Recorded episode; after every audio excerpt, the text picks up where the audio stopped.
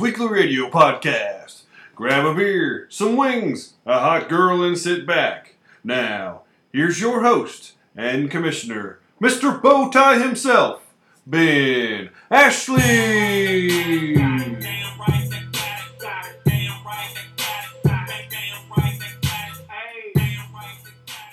What's up? What's up? It's podcast time. Hey, we're back for another edition.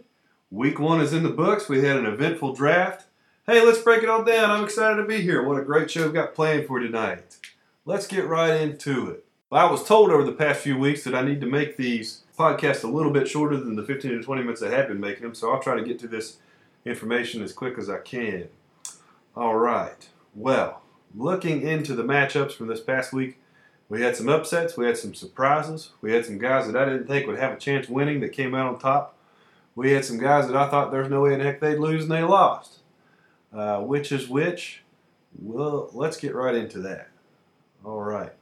In the in-house rivalry, I was able to take down the Boondocks 140 to 124 with some craziness that happened on Monday night. Uh, Victor Cruz really didn't do anything when when the game was on the line there for Bruce. He needed a strong comeback for him, and then Michael Floyd just went off, making my Monday night lead even bigger.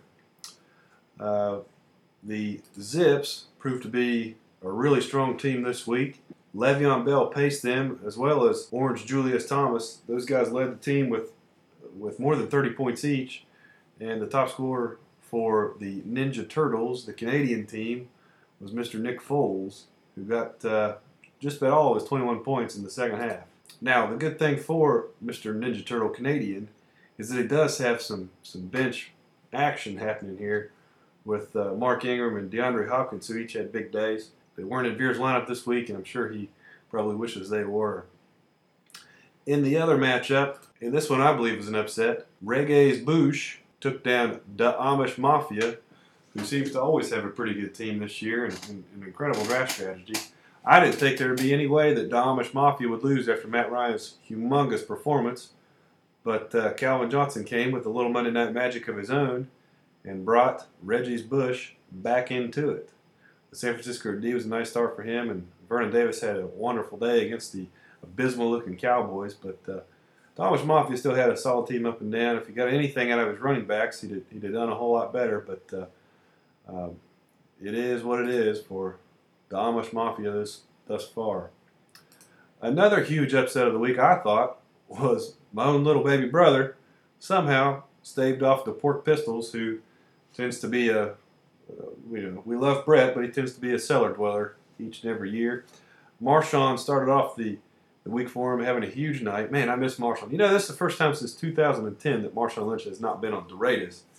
But uh, off-season events happened. I had to cut ties, and, and there he is on Brett's team. 27.9 points.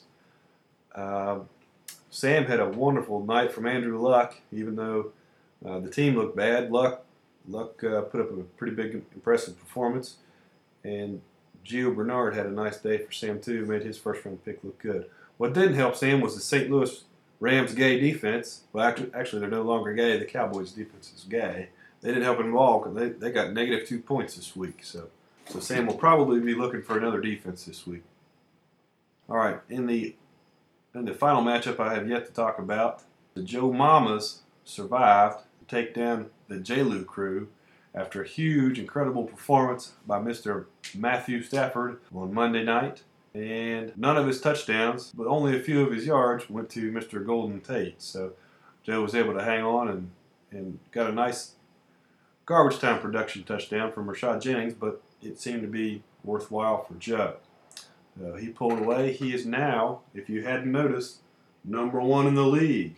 And I'm sure Joe is excited to be back on top after after a 2013 season that was very forgettable for him. All right, for Mr. J. Lou Crew, who is infamously famous for stashing and holding and wheeling and dealing a bunch of running backs, he really didn't get a whole lot of production from that position this week. A combined 11 points from Jamaal Charles and Zac Stacy, and Mary Foster gave him 14, which is an okay day, but certainly not the production he had wished for. He, he had a nice day from Cordarrelle Patterson and Jeremy Maclin, and, and Drew Brees came pretty close to having a great day. If he'd have not handed the ball off there to Mark Ingram for those last couple touchdowns, I think he'd have been even better.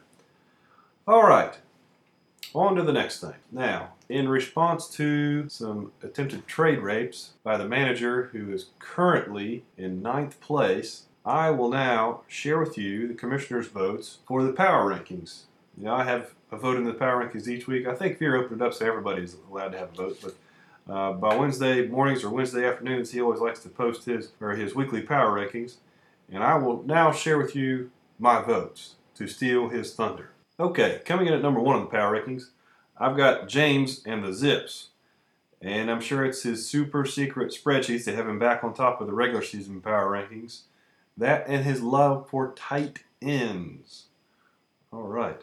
Number two, I've got Joe and his team, Joe Mamas. I'm sure he's thrilled to see his team back at number one in the standings after the year he just had last year.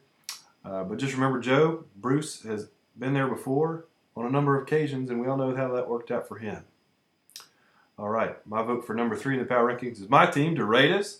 I'm thrilled with my production this week. I've still got some issues to solve at tight end and possibly some quarterbacks.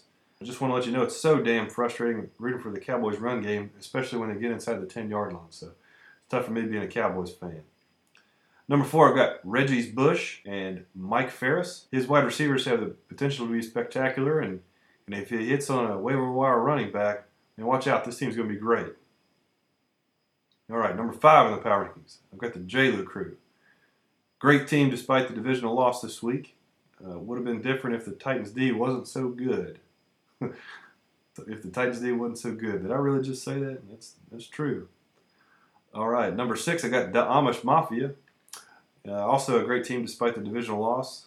So many bench points there for, for Slater. Uh, Fitz looked old and, and Doug looked awful, so hope he finds some production to fill in for there. Number seven, I got my baby brother Sam going deeper, cheaper. How did he win this week? Sam now has the highest all-time winning percentage of any manager. Of course, he's tied with Mike Ferris there at 1,000% for his career. So congratulations to you two guys. At number eight in the power rankings, I've got the Ninja Turtles, the Canadian team, Veer. He had a tumultuous week on and off the field with the loss of his team and the loss of his fifth round pick, Ray Rice. So hopefully things will start getting better for them. Actually, I don't hope so, so whatever. Number nine, I've got the Boondocks. Looks like his run of luck has ended. You know, I'm talking about his keeper value and his number one pick. That division loss, and he's now last on the waiver priority things aren't looking good for him now, but uh, maybe he can turn things around. He does still have an excellent core to that team. And coming in at number 10, I've got Brett and the Pork Pistols. Hey, Brett, wake up. It's football season. All right, so there you have it for my votes and Veer's power rankings, and hopefully we'll get a come on man from Bruce this week. Love to see that. That's one of our favorite, our most beloved articles of the year. All right, I think that's going to do it for us this week. We've had a great show. It's been fun. Hello? Oh, jeez.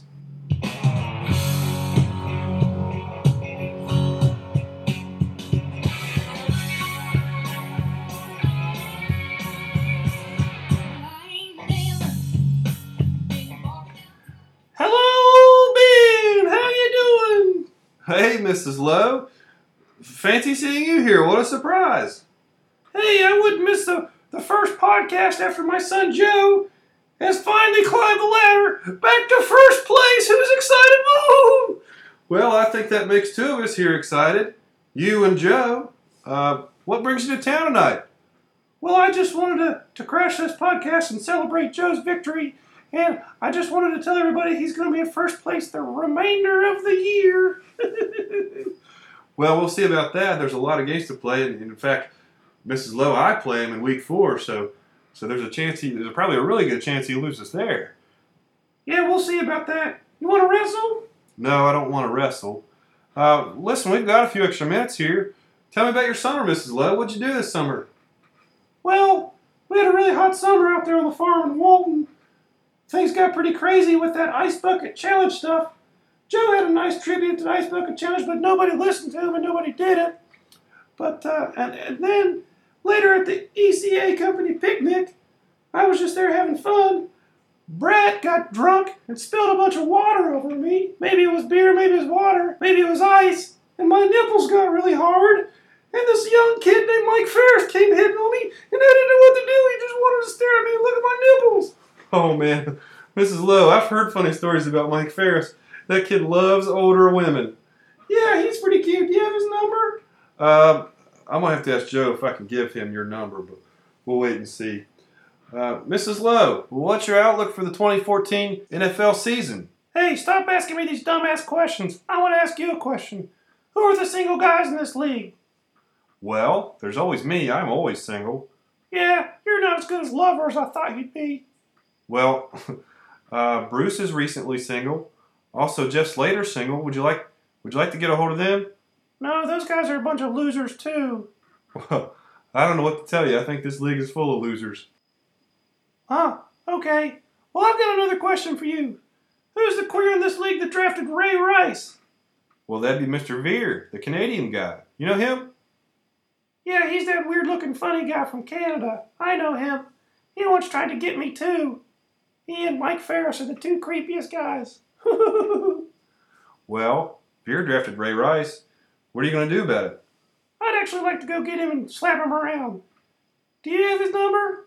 Yes, I have Veer's number. I will give it to you. All right, Ben. Well, that's all I've got for tonight. I'm gonna go hunt some Canadian. I think I heard he's in Kanawha City. So watch out, Veer. I'm coming for you. All right, take that as a warning, Veer. Mrs. Lowe's coming for you. All right, well, that's going to do it for, for our show this week. On behalf of Mrs. Lowe and myself, I'd like to thank you guys for tuning in for another podcast. We will see you after week two. Peace.